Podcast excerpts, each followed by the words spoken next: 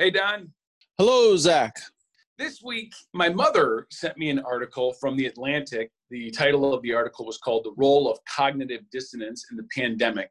And the article just tries to explain possibly why we're living in an age where some people believe we should be wearing masks, other people are not wearing masks. And it brings up this term called cognitive dissonance.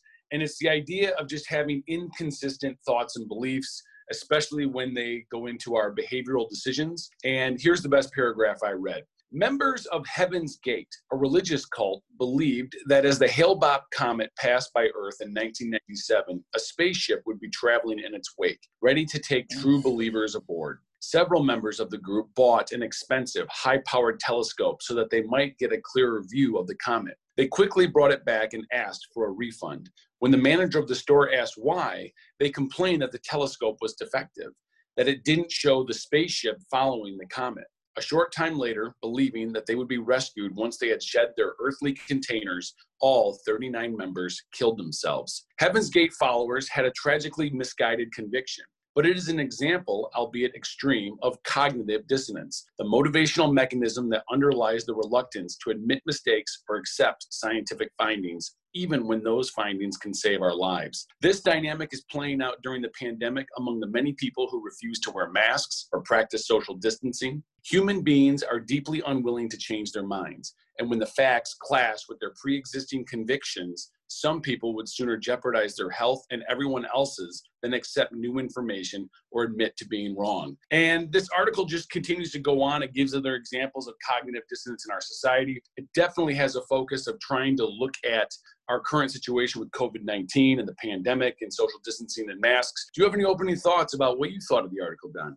To be clear, cognitive dissonance, is, as my understanding, is that you have two thoughts that do not agree with each other, and it makes you uncomfortable. And so you have to change one of them because otherwise it's uncomfortable to live. So if I think I'm a good parent and that I almost signed my son up for a basketball tournament or a basketball league starting now, I have to think that basketball's safe because otherwise I'd be a bad parent if I signed up my kid for a team when it's risky to do so for all involved and probably bad for everybody in the long run. So you have to change your mind in order to make that work. And I think it drives so many of the decisions people make. If people have decided that Donald Trump is their leader and fantastic, they have a tough time acknowledging that he was wrong about something or that some things he does are not right and you have to really accommodate different thoughts in order to deal with this.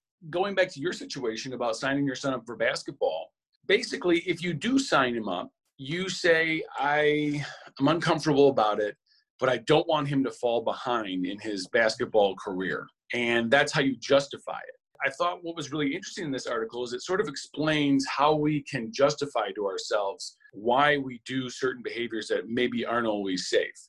And we explain them away or we rationalize them. And We ultimately not did not sign them up for basketball, but the idea that our decisions have to be matched with our thoughts means that when we really want to do something, we have to change our thoughts or our beliefs to make our decisions okay, to make it all right, to pursue life as we find comfortable. And it happens quite often. And it's a lot harder to fight with cognitive dissonance and really rethink our decisions and our beliefs.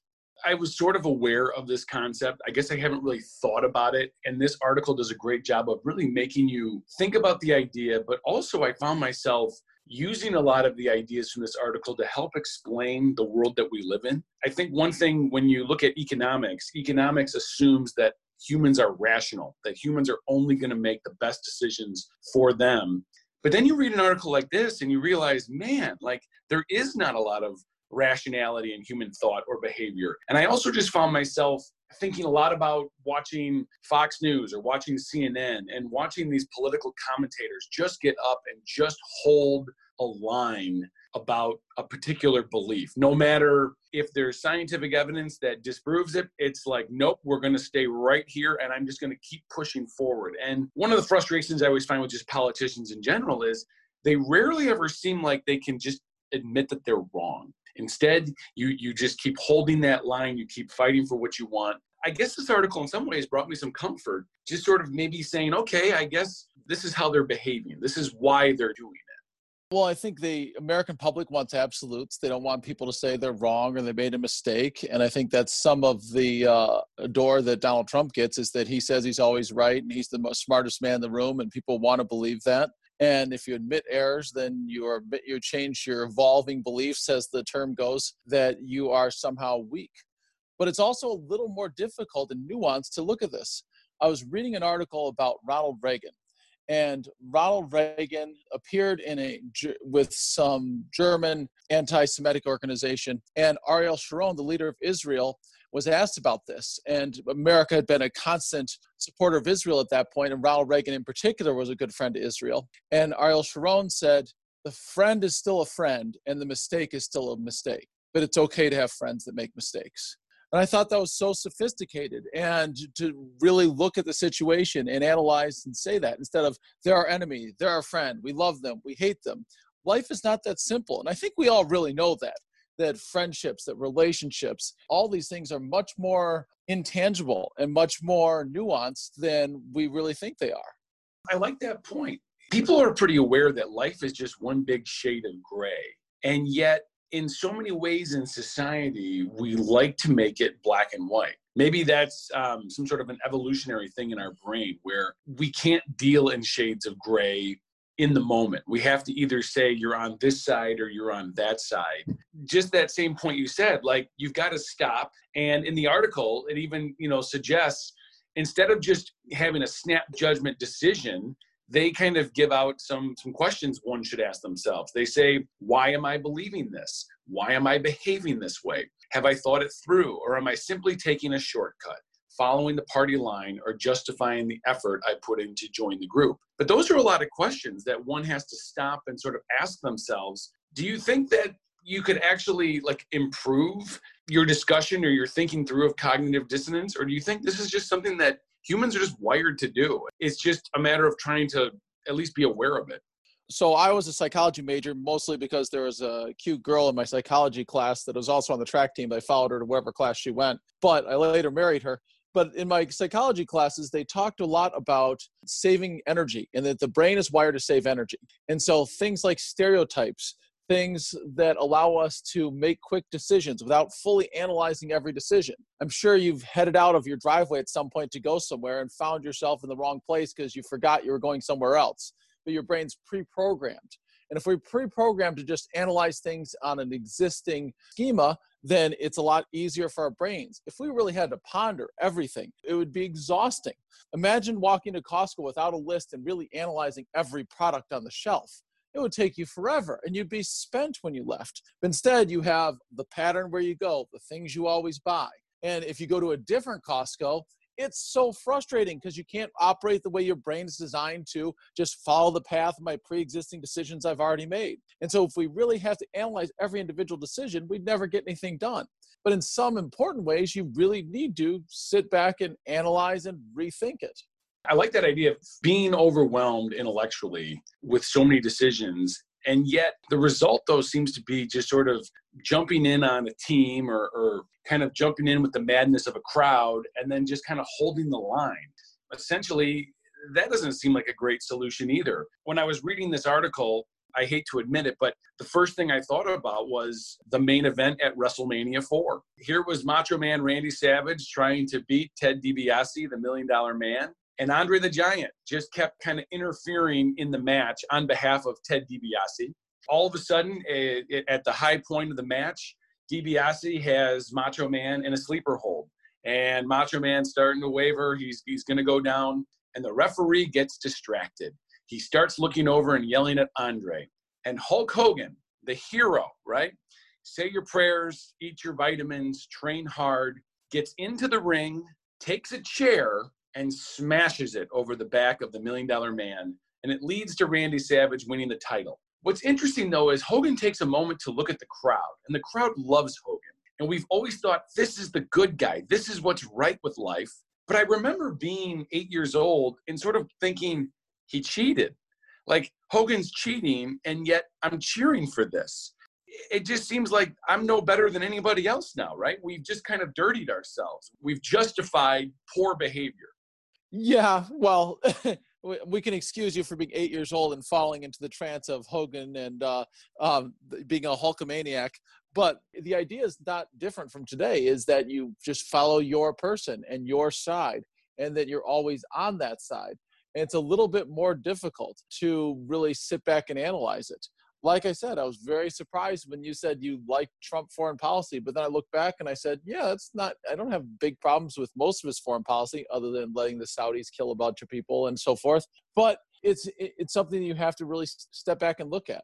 Well, I guess what's interesting about this article is it really focuses on masks. And you and I are pretty big believers in masks. I think at this point, it's interesting when you go out into public and when you go into places where everybody's wearing a mask, you're feeling pretty good about yourself. And then you see people that don't wear a mask. You instantly sort of form your own thoughts. Just like I've gone into other places where I'm almost the only person wearing a mask, and you can almost feel like you're the one being judged by that. Yet, I think what this article is, is sort of really making me think a lot is okay, so it's sort of about masks. It seems like it's trying to explain why some people want to wear a mask or why don't people want to wear a mask. But then I just started thinking about my own life even further. And I'm wearing Nike shoes right now. Probably they were made in a sweatshop. That's bad. How do I justify that, right? I'm using an Apple iPhone to record this podcast right now. Apple has had some issues with their mass production and how people are being treated at Foxconn plants in China. I would love to eat a McDonald's hamburger today, yet I know that eating beef is bad for the environment and the cows probably had a miserable life while they were being raised. I own a dachshund that I bought from maybe not the most reputable of breeders, and I probably should have gotten a rescue dog, right? Because there's lots of dogs that need home. So am I any better than the person that doesn't wear masks? Here are all these areas in my life where I'm probably not doing the best job, or I can easily point out why it's bad. And yet I'm wearing a mask. So therefore, I get to feel like I'm on the good team. I think you can pat yourself back in that one sense, but it's if we analyze everything in life, it's just paralyzing. I read an article about a woman who does not use plastic at all. She avoids plastic. She only shops at stores where she can buy her yogurt with her glass containers, which she reuses over and over again and again. And she goes to a farmer's market with a brown bag and won't buy anything with plastic in it. And yes, plastic is destroying our world. And in the deepest trenches in the ocean, there's microplastics and it's in everything with unknown effects forever and it's never going to go away. Because can you imagine how much time and energy that would take just to do this right thing versus that right thing? It's paralyzing to think about the opportunity cost of every possible right decision. Certainly, having extra children. We had children, both of us separately. And our kids are consuming a lot of carbon. They had diapers that are never going to biodegrade. They, they're using goods, they're creating carbon. I mean, every decision has an opportunity cost. So you can't be paralyzed in that way that's why I started to struggle with this article as I kind of finished with it. This is again, it was a, it was very mask focused in the article, and again, I read this and I almost want to feel like I'm on the right side of public health. I'm on the right side of this. And therefore, I get to look down upon people that don't believe in masks. But yet, as you just pointed out, look at all the other things I'm doing wrong. What if there's a non mask wearer out there who recycles everything and rides a bike, doesn't drive a car, and does a lot of other better things? Are we sure that they're not a better net gain for the planet than me? I don't think. I, I, mean, in the great scheme of things, maybe they are, but maybe they're killing people around them. I think the worst crime is that in the face of the leaders who are not modeling masks. There was a great article in the Wall Street Journal this morning. We've wasted our opportunity. All of Europe is keeping their numbers low because during the lockdown, they figured out how to trace, how to implement standards, how to regulate people, how to make sure that we wouldn't it wouldn't come back. And now the United States is the only civilized country, not civilized, wrong word, the only wealthy country that is really having numbers come back up because we wasted our chance. If we had leaders that focused on that, that is the number one issue right now. Maybe in a year, the number one issue is carbon, but the number one issue is the one you have to worry most about. It. And I think right now it's masks. Now, I have another question for you. If people don't want to wear a mask, they may say to themselves, It's my body. I can choose what to do with it. It's my I, I can choose whether to wear one. Fair? Sure. Then these people all pro choice, right? Because women have bodies that they can do whatever they want with their bodies, just like you can wear a mask. So if a person says, Yeah, I can wear a mask or not wear a mask, could then and say, I just choose not to go to Starbucks or Home Depot or Costco where they require masks, could then they say like oh by that point then women have the right to choose to do with their with their bodies what they want and then are they going to experience that cognitive dissonance is it too much of reach to really open their minds and think like this is how you, you can use your body however you would like. That's a, it's, it's a big leap i think. I think you could definitely use that sort of line of thinking of questioning to maybe bring somebody who's into personal freedom making their own choices and saying well wouldn't you then also believe in that? But i'm sure people would come up with other reasons or other justifications for why they still believe the way they do. In fact, one of the things that I, I think that this article kind of points at is the worst thing you can do to try to get somebody to understand their behavior or to try to get somebody to change their mind is to essentially sort of shame them or to make them feel bad about the choice that they're making because usually that will just harden that so i wonder if if you were to bring up that line of questioning do you think you could convince somebody to wear a mask if you use that? No. I would hope to evoke the idea that I hold two inconsistent cognitions. And that's what cognitive dissonance is, is to say, I'm a good person, but I eat at McDonald's, or I'm a good person, but I don't wear a mask, or and to try and get people to re-examine. But I don't think most people really want to re-examine this. Ultimately, it's very uncomfortable for us to challenge that we had a family member over and they are anti-climate change. And when i just i could have gone into some sort of an argument and discussion or try to think about it and i just shied away because i just thought this is going to be really uncomfortable challenge somebody's hard-held belief which is really the problem with car- cognitive dissonance is do we really want to challenge people on their held, strongly held beliefs? We have good friends that believe very different from us on key issues. We don't talk about it because we want to keep our friendship. And that's something that is very challenging for I think anybody to do. You know, there's lots of discussions that my wife and I will avoid with certain people just because, yeah, you're right. Like, I still like that person fundamentally. It's kind of like you said about the Reagan quote. Like, they're my friend, and we just happen to disagree about certain things, and and we can still exist in a world. I do wonder if we might be able to have a better society if we could find a way to politely communicate our thinking without the intent of trying to convince and reform or change somebody, but instead just trying to come up with a better understanding, gaining more empathy for why people sort of feel this certain way. That's something I noticed that was not in this article is why aren't we kind of talking to people that aren't wearing masks, aren't social distancing and trying to get a better sense of what's going through their mind? One of the great critiques of, of liberalism over the last 20, 30 years is it's so high handed. It always looks down upon a certain segment of society as you're doing this wrong, you're doing this wrong. And I do think there's some truth to that. Is it possible that that's just sort of like shaming people? And therefore, some people are just going to hold their beliefs even more because they don't feel like they're being respectfully spoken to. And they don't believe that somebody else has the right to tell them what to do and to say like i i disagree with your beliefs and your beliefs are wrong it's a hard thing for them to swallow from people that they don't know or haven't met or don't agree with. And so i think it's really hard for people that truly believe in confederate monuments to understand that it's totally inappropriate now but yet they can't really swallow that. And so we just kind of live parallel lives and don't address these issues. I remember vividly we had an obama sign in our front yard when he President Obama ran for office in 2008 and my neighbor had a whole bunch of McCain signs. And the, somebody in the middle of the night grabbed his McCain signs, ripped them out of the ground, and threw them on the ground next to my Obama sign, which they left up. So in the morning, I went out to get the paper and I said, Oh gosh, these I know where these McCain signs came from. So I had to walk over to my neighbor's house and uncomfortably say, like, I think somebody threw these on the floor ground by my Obama sign. Do you want to take these? And we were just kind of looking at each other like, yeah, we're not going to talk about this. We're just going to move on. and that's what we did. We moved on. I could have had the conversation. I felt I don't dis, didn't dislike him, but it's just it, it was the oddest situation. And that's the way it is with some people with people that don't agree with you on key issues. We just let it slide.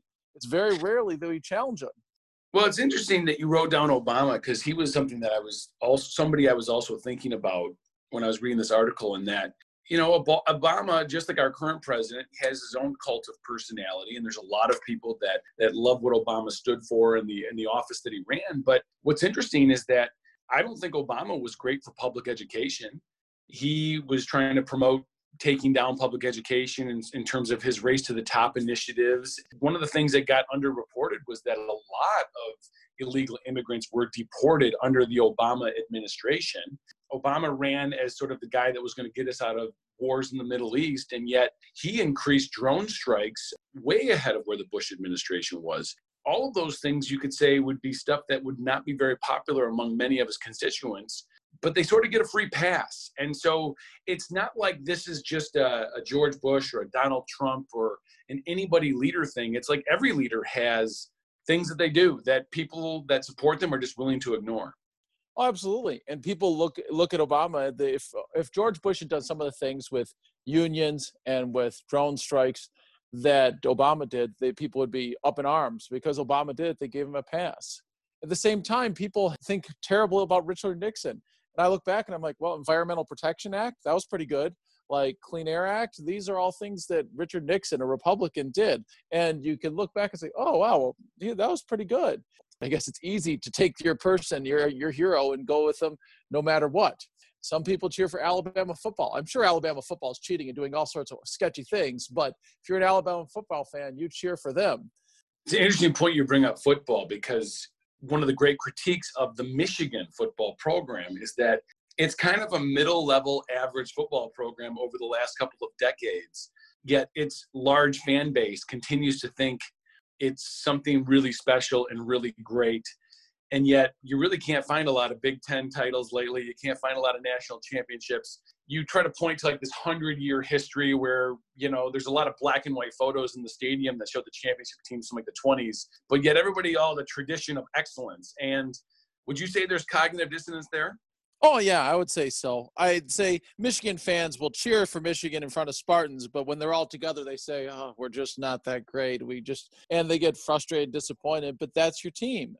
I have so much cognitive dissonance about football. I would never let my children play football, but yet I love to watch other people's kids play football, and I'll cheer for them to take the head off the quarterback on the opposing team, despite the fact I know it's a brain injury and will lead to lifelong disabilities and injuries. It's just the world of cognitive dissonance for me, which is why I drink alcohol before I go to the football game sometimes. It's a world of that. And yet, yes, you people are fans, they will cheer for it. And the one argument I will make for Michigan football is they won a national championship in the 90s and they're still somewhat relevant. In Nebraska, not so much. Tennessee, not so much. Florida, not so much.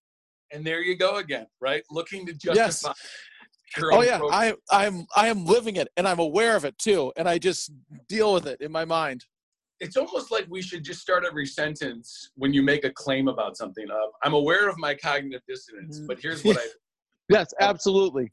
I feel it greatly when I watch the football games with my kids, and I'm like, "Yeah, let's go! All right, Michigan, hit that guy." You know that's a brain injury. But he chose to be there, right? He chose it, so therefore it's okay. Mm-hmm. Yeah, yeah. I remember watching a guy get hurt on a play, and my son was like, "Isn't that a penalty?" And I was like, "No, no, it's perfectly legal to, to, to just absolutely destroy them if they have the ball. You can hit them as hard as you want." Oh, wow. Okay, I guess so. Like, uh, well, again, that's why pro wrestling, I really think, explains the world because after writing down my WrestleMania 4 example, I just wrote down in the late 90s, every Monday night, Stone Cold Steve Austin was giving his boss, Vince McMahon, a stunner. And, you know, he was hurting his boss, his employer, the guy that signs his checks. Well, he hates his boss, or the boss isn't being nice to him. Therefore, he should get hit. And you're cheering for it all the time. And it just makes zero sense. I think every red blooded American that doesn't like their boss loved that moment and was cheering for Stone Cold to chug a beer and hurt his boss just like they want to hurt their boss if they're frustrated with them. And yeah, it was brilliant, brilliant marketing. Playing out cognitive dissonance every Monday night. A couple minutes ago, you had mentioned that the American COVID 19 cases are racing across the world, and certain areas like Europe have sort of gotten it under control one thing I was wondering about cognitive dissonance is it seems like every human has it, no matter where. It seems like it's probably a universal issue. But do you think it's even greater in the minds of American? And I just say, like American culture in general, we have grown up and we still have deep inside us this myth of the backwoodsman, the pioneers following manifest destiny, people who took great risks just to get to this country or to continue to push west. The risks they knew they could die, they could get dysentery, they could get sick. They had no guarantee about when they got there. You could say the logical play was just to stay wherever you were, but yet we pushed on. And to this day, we continue to celebrate one's independence of spirit, independence of thought. We have lots of signs out there that say, get out of the box, think differently, be different. We celebrate that kind of stuff, which means basically we celebrate individuals who don't follow the herd, don't follow the masses. And do you think cognitive dissonance is just greater in America? And yet it's part of what makes our country great. It's, it's part of what makes our economy so dynamic, our inventions, our ideas. Well, I'm glad you mentioned inventions because that's one of our strongest points. We file more patents than anybody else by a large, large margin because we are inventive and think out of the box. But it's also because our country is so diverse geographically, ethnically, culturally. Our country is huge. And when you compare it to France, where it's a relatively small geographic area, the population, especially the population with wealth, is fairly homogeneous. And it's easier to get everybody on the same page whereas here there's just so much more. American culture was so diverse that what brought us together was radio shows. And that was a common experience. And at one time it was newspapers that people all read or comic books but that's becoming less so. The commonalities between all our vastly different peoples are becoming less so because the most common things we have is we all watch tiger king or we all watch the NFL, but the NFL is not on right now. So I think we're just a disparate group of people. And as you said, like we've always been, though. And yeah.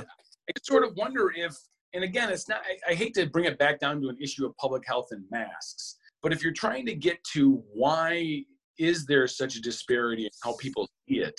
I do wonder if there's just something fundamental about us. You mentioned the revolutionary period. I mean, you could argue that whole revolutionary war, the whole idea of breaking away from the most powerful empire on earth, is just one large moment in our history of cognitive dissonance, right? Oh yeah, you could argue that we are, um, we are, our brains would not, our, we would not allow ourselves to think that we are loyal subjects and we are disobeying them. So we're not loyal subjects. We are rightfully independent, and those are the thoughts of the prevailing and powerful people at the time. Perhaps that's the way our nation goes. Obviously, there are many in our society that if they could wave a wand and get people wearing masks, get people socially distanced, basically get everybody on the same page with the same behavior. They would love to do that. But do you think maybe our nation loses something, something about us, something about longer term if, if we are able to harness everybody's basic behaviors? Is, is it possible there's there's something to get to gain by by not having these issues out there and having to work through them? I think that there are few people who are not wearing masks out of principle. I think the majority of people aren't wearing masks because they just don't like discomfort and they just don't like to be told what to do. And if people could realize that that's the th- safer thing for us all, I mean, I wish everybody could get together and say, look, we could be done with this in two months if we all do these three things. And it's always wear a mask when you're in a big group, when you're outside in close proximity to people, always wear a mask when you're in somewhere other than your house and if you're sick, stay home and don't interact with people. If we do these three things, we could be done in two months. And we should have been lying these rules out and we could all get together on them. And if we had the thought that these things will make us safe, we can be done with that, then those are two thoughts we can put together. And I think the wise nations really got that together when, during the lockdown. But our nation didn't. We just hoped magically it would just go away. It's like the kid that prays for the snow day before the test. It's short sighted and unwise. The test will be there eventually, but I just don't want to deal with it tonight. So I feel like if we had better leadership, we could still be a strong, independent nation and just realize we can get this over with. It's not going away until we do what we need to do. But we're all have our hopes set on a vaccine because our leadership at the top level has said maybe it'll magically disappear one day. It's like wishing for a snow day. It's not going to go away today or tomorrow. Maybe, maybe there's a vaccine by the end of the year, but that seems a little bit far fetched to think that this will all be over by winter. Well, that's a good point. The the messaging from the GOP and from President Trump seems to have shifted to we need to learn to live with it. We need to learn to deal with the virus which is kind of different than a couple of months ago, but it's definitely trying to shape people's perceptions of it's not going away. What was interesting was last week, the president and his education secretary, Betsy DeVos, came out and started talking about schools opening up in the fall. Some schools down in the South, especially, usually start in the beginning of August. Our school districts start up in September. But Secretary DeVos said this on Fox News on Sunday. And she said, Nothing in the data suggests children being in school is in any way dangerous. People are expecting that this fall their kids are going to have a full time experience with their learning, and we need to follow through on that promise. When you hear that sort of a quote, or maybe you've seen other quotes from the president. Do you think that's cognitive dissonance? I think it's a wedge issue. I think they see that there's a political opportunity to be made by saying, I'm the guy that wants to put your kids in school. Because parents don't want their kids around. Parents want to send their kids to school. And I get that. I have kids. I want them to be in school.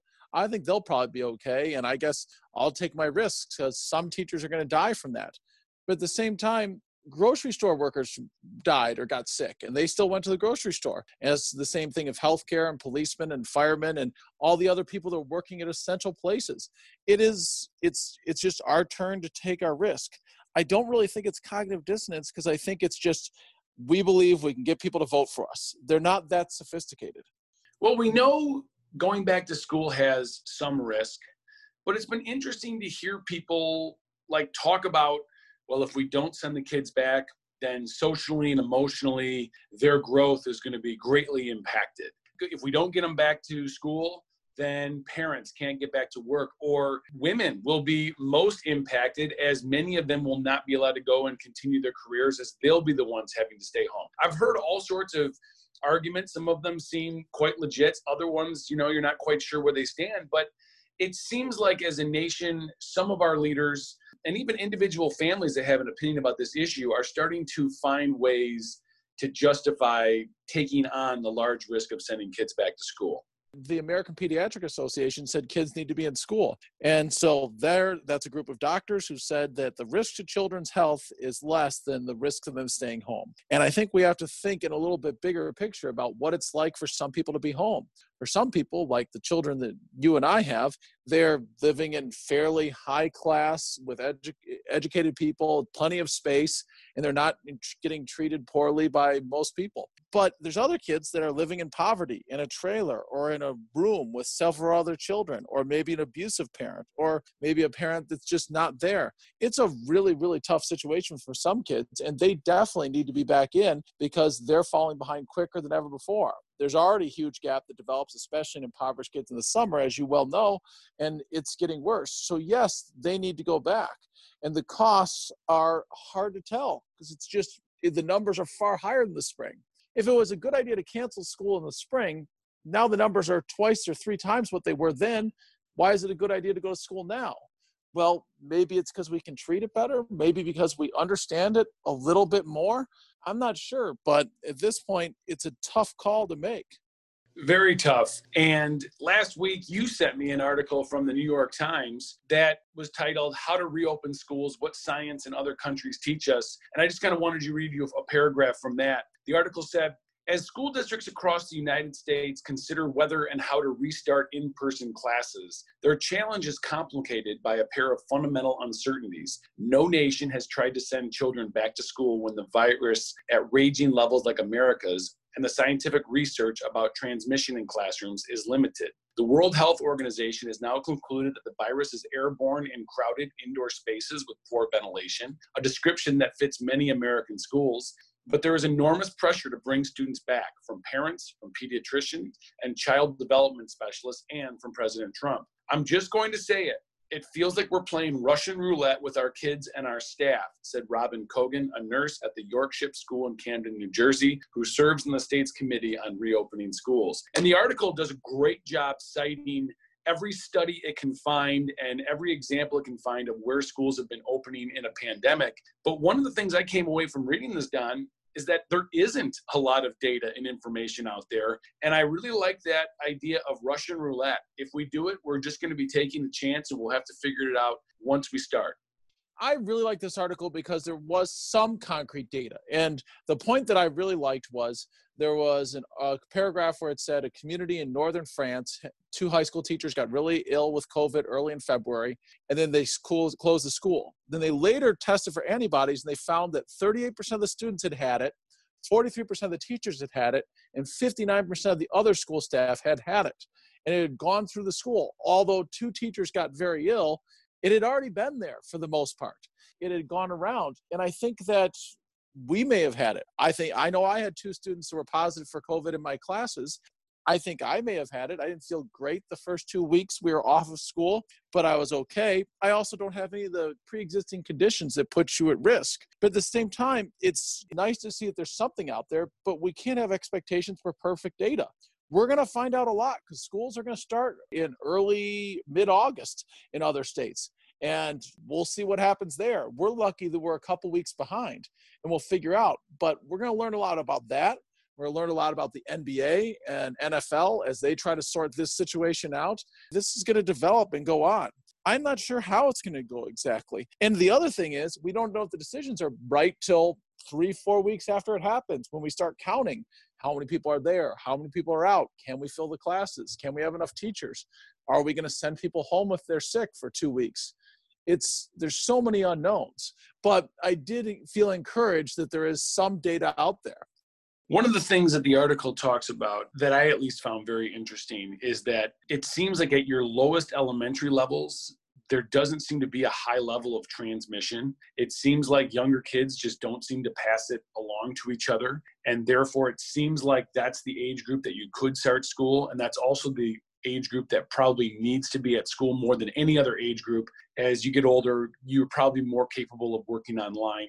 But what was interesting is they kept getting up to higher grades, like middle school, high school. They were finding schools in Israel and in Europe that were passing this virus around to each other pretty regularly. And so it seems like that's maybe a data point to, to point to.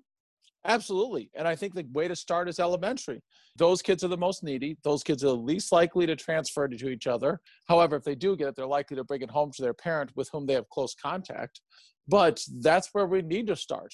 Um, in many ways, our focus as a society has been largely on sports and high school sports and high school graduation and how will colleges work. And really, the most important group is the elementary kids. And that's the one we should be focusing on, even though it seems to be one of the last things that are. I'm hearing you and I'm, I'm trying to guess. So I guess I'll just ask you Are you of the camp that we need to open them up then? We have to try because we've got to, quote unquote, learn to live with this and we've got to see what happens. Uh, is that kind of where you stand? Or, or do you say, nah, I, I want to wait and just kind of see what's going to happen in the South as they're going to be opening up a couple weeks early, and we have the luxury to watch and, and make decisions from there.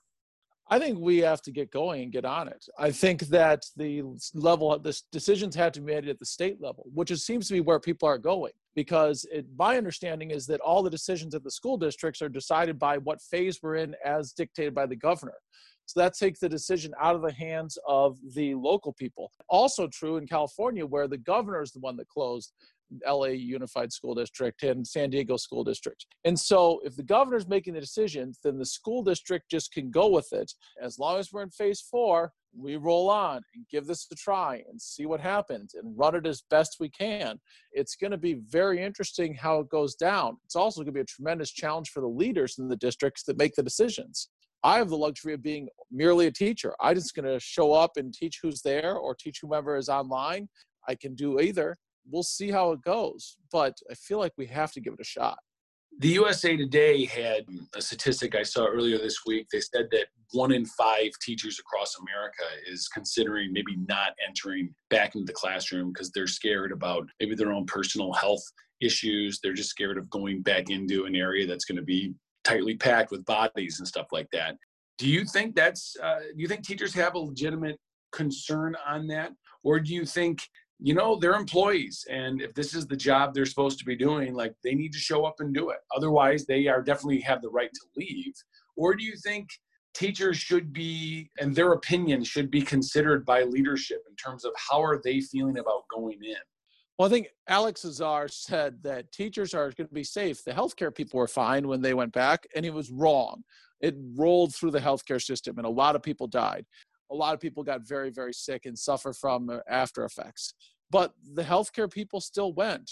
For the most part, all the people I know who are doctors went and answered the call. And same thing with the grocery store employees. I saw the same people at Trader Joe's that I normally see when I went shopping, even when this was really scary in the beginning and wasn't sure, nobody was sure, and a lot of people weren't wearing masks. I th- I understand that some people might be concerned. You and I got a email from our union with a survey that said, "Do you have all these pre-existing conditions?" And as I looked at the pre-existing conditions, there's a lot of people in the staff where I work that have some of these pre-existing conditions. If that were me, I'd be pretty concerned. I am fortunate in that I don't have those. And so I'm willing to go and I feel like I should answer the call. In some ways, who are we to think that we don't have to go in that cops had to go? Healthcare workers had to go, grocery store employees had to go. Really, why are we up on our high horse saying that we shouldn't go? I mean, it's a it's a poop sandwich. We're gonna have to take a bite. We're gonna have to go in there and be uh, and serve. Thanks for that imagery. I appreciate that. Because one thing I've thought a lot about is, I mean, people will ask me, I guess because I'm a teacher, they therefore think I know what the governor is going to decide about whether or not schools should open. But for some reason in my gut, I always keep thinking, I feel like psychologically schools have to open. Like we have to at least try because people need to see a semblance of life returning to normal. And such a large part of the rhythm of the American calendar is going back to school. While maybe we can't finish that way if there's a spike, a part of me just feels like it would be really healthy and helpful for everybody to see that schools are trying to reopen. And maybe if there's a semblance of normalcy, then people can say, all right, I can deal with this. I'm going to wear my mask. Things are coming back to normal. I can handle this. And because if the only thing you control is whether or not you wear a mask, maybe that's the one thing you don't want to do. It's like the kid that's a picky eater. You can't make me eat what I don't want to eat. And that's the one thing they can control in their life. So if we have schools, we have some normalcy, we get back on a rhythm, maybe we can wear some masks, we can get through it, and we start to come to a new normal because that seems to be what Europe and Asia have, which is a new normal. People wear masks. If they're sick, they stay home. We they trace the people that are sick, and it's for the most part working. We just need to get on that common idea. I am with the president in that. Sure, let's go back to school. Let's get into a new normal and figure out what that new normal is and how do we live in this situation. I feel like my family's kind of figured it out. We're outside a lot it's going to be harder in the winter because this is the great state of Michigan and it gets a mm-hmm. little chilly sometimes. But we see people outside. We don't really see our friends inside.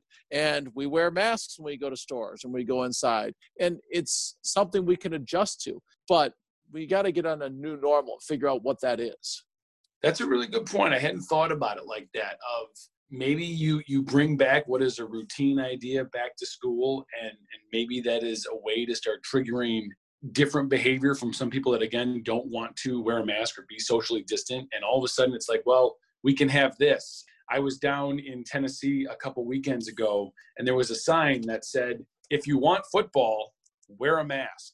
And if you want football maybe we need to start doing these things. I would also just say this New York Times article, if you visit it online, has some really good pictures of schools, and it's got a really cute kind of picture of a school in Thailand where all of these children are socially distant, wearing masks, uh, manipulating plastic cubes and stuff like that behind like large sneeze shields uh, almost. I don't know if that's going to be the classroom that I'm going back into, but I do think this article at least points into some directions of, of ideas and things to follow. Also, there is the governor's report that came out a couple weeks ago now. I guess just sort of my final question is Did that report have anything that kind of stuck out to you that maybe made you feel better or, or not so good about schools reopening?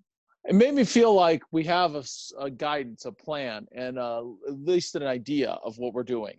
You know, I think we can take this opportunity as schools to be leaders kids know to raise their hand when they want to talk. And I've seen adults raise their hand when they want to talk. It's because they've learned that and schools taught them that. In a way, schools can teach people to lead the way. How do you interact? Wearing a mask. If the kids learn it, maybe they'll teach the adults and show them what's acceptable and what's not and how you do things. And so this is our opportunity and it's not one we should miss out on to really lead in this sense. And I think we can. I thought the report was really thorough. It's like 68 pages. I didn't read every page, but I was very impressed with how the governor and the commission tried to think of every aspect of a class and how they can try and get it open. And the one thing I just kept thinking as somebody who works in a public school is public schools are very good about being given parameters and then starting to kind of work through the problems and challenges that each parameter has. They might not move always the fastest as we would like, but we're always constantly giving them new funding boxes they have to work on, or there's new mandates about how they have to handle certain situations in their buildings. And when schools are finally told this is the box you have to be in, they can get pretty creative about solving all of these challenges. And I really feel like the district that you and I work in, and I'm sure districts across America, can meet the guidelines that the CDC or that governors give them. And the new guideline I read was three to six feet apart from the CDC for kids. And if it's three feet apart, and if they need to wear masks six through 12, and if we need to have lunch in our classrooms, that's something we can work from and figure it out. And I think, and we were already talking about it. I was talking to an administrator yesterday who said he's been dealing with this, and people are asking, well, how, what will happen when the kids come in the door? Won't they group up? Said, no, we'll just tell them to go to their rooms and they'll sit in their rooms and wait, and that will be the new normal, and they'll adjust. And I think we can do that. We can figure this out and get to a set of procedures that will run the game. And that's what we do. You're right. We run the we run the procedures. You tell us what the new rule is, we'll do it. The kids will adjust. We'll be moving on. And it's been a lot of change quickly, but I think we can do it. Well, this has been a fascinating discussion. I really hope that in the fall we are trying to get back to some semblance of the routine of the normalcy of school. I really hope that the most cognitive dissonance we're having in the fall, Don, is trying to convince ourselves that Michigan football is a national championship contender. I don't think we're going to see Michigan football in the fall. I'm skeptical of college athletics in general. But yes, sure. We can say at least that they would have won the national championship this year if they had played. Well, they were undefeated. Absolutely. First time since 1997. I was hoping that they were going to cancel all the games and just play MAC schools and therefore go undefeated, run the table versus Eastern, Western, Central, maybe even Northern Michigan, and then just sort of make an argument for why they should have a share of the national championship. If they do, play, it will be like the 1980s, and that they'll play just the Big Ten schools. They'll win most of those games, maybe all, if Ohio State's best players get sick from going to a tattoo parlor something, and then they can say they're the national champions, and they can argue with Alabama, who also went undefeated, and we'll never know. And I kind of like that because then we can argue about it and talk about it. There will be a lot of like 70 and 80 year old men who remember Michigan back in the 50s and 60s when that was what they did in their schedule. And I'm sure they'll just ask that hopefully they just do all running plays, three yards, cloud of dust to really complete the cycle. They may have to because you might not not have the same quarterback week to week. Your chain roster could be changing quickly as people get sick and they have to isolate. I don't even know how they're going to watch film in a room in a small room. It's going to be a very very different game, and maybe it will be the wing T and uh, and the wishbone and things like that. Oh, I really hope there is football. I'm with you though. I have that cognitive dissonance of I really just want to watch something. I want to watch something with sports. How about we go and find a t-ball game and we can sit in the outfield and boo the kids and uh, have have a sporting experience. go join the parents that are actually doing that already, right? Yes, that's right. Well, Don, thank you so much for talking with me. Uh, it's been fascinating, and uh, I look forward to talking with you next week. Absolutely. Good to chat with you, Zach. All right. Take care. Bye.